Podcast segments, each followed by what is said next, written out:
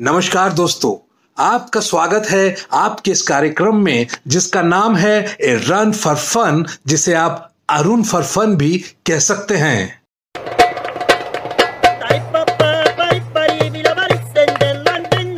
कब तक ज़िंदगी काटोगे सिगरेट, बीड़ी और सिगार में? कुछ दिन तो गुजारो दिल्ली एनसीआर में।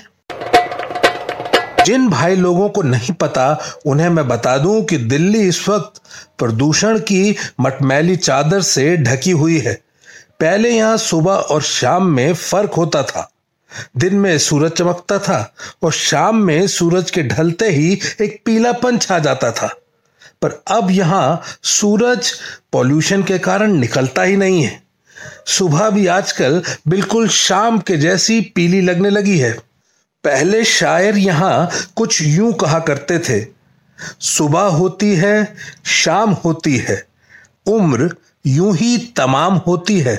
अब यहाँ शायर कुछ यूँ कहते हैं, शाम होती है, फिर शाम होती है, ज़िंदगी यूँ ही पॉल्यूशन में तमाम होती है।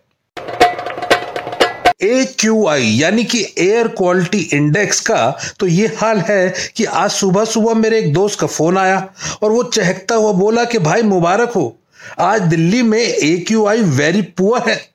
मैंने कहा कि भाई very poor air quality index में इतना खुशी की क्या बात है? तो वो बोला, खुश होने की तो बात ही है। अरे पिछले कुछ दिनों से यहाँ ए क्यू आई हैजार्डस जो चल रहा था तो जनाब, दिल्ली में हम लोग आजकल इस बात का भी जश्न मना रहे हैं कि हम लोग पुअर क्वालिटी की एयर इनहेल कर रहे हैं। आपको एक बात बताऊँ, हम दिल्ली वाले जो कभी बहुत इम्पेशेंट हुआ करते थे, अब थैंक्स टू डेलीज पोल्यूशन सबके सब पेशेंट हो गए हैं। आधे हार्ट डिजीजेस के और आधे लंग रिलेटेड डिजीजेस के।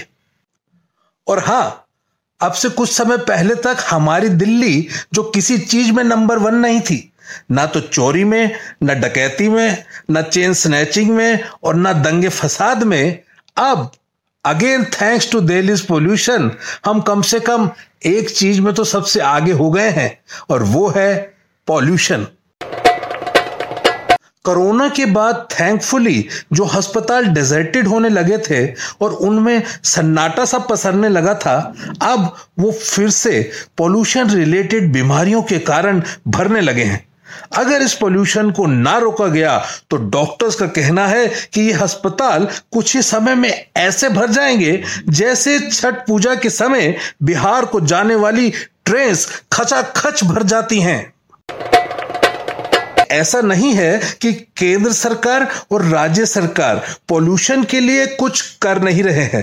अरे साहब, वो पोल्यूशन के लिए बड़ी शिद्दत से आपस में लड़ रहे हैं, भिड़ रहे हैं और एक दूसरे के साथ ब्लेम गेम खेल रहे हैं।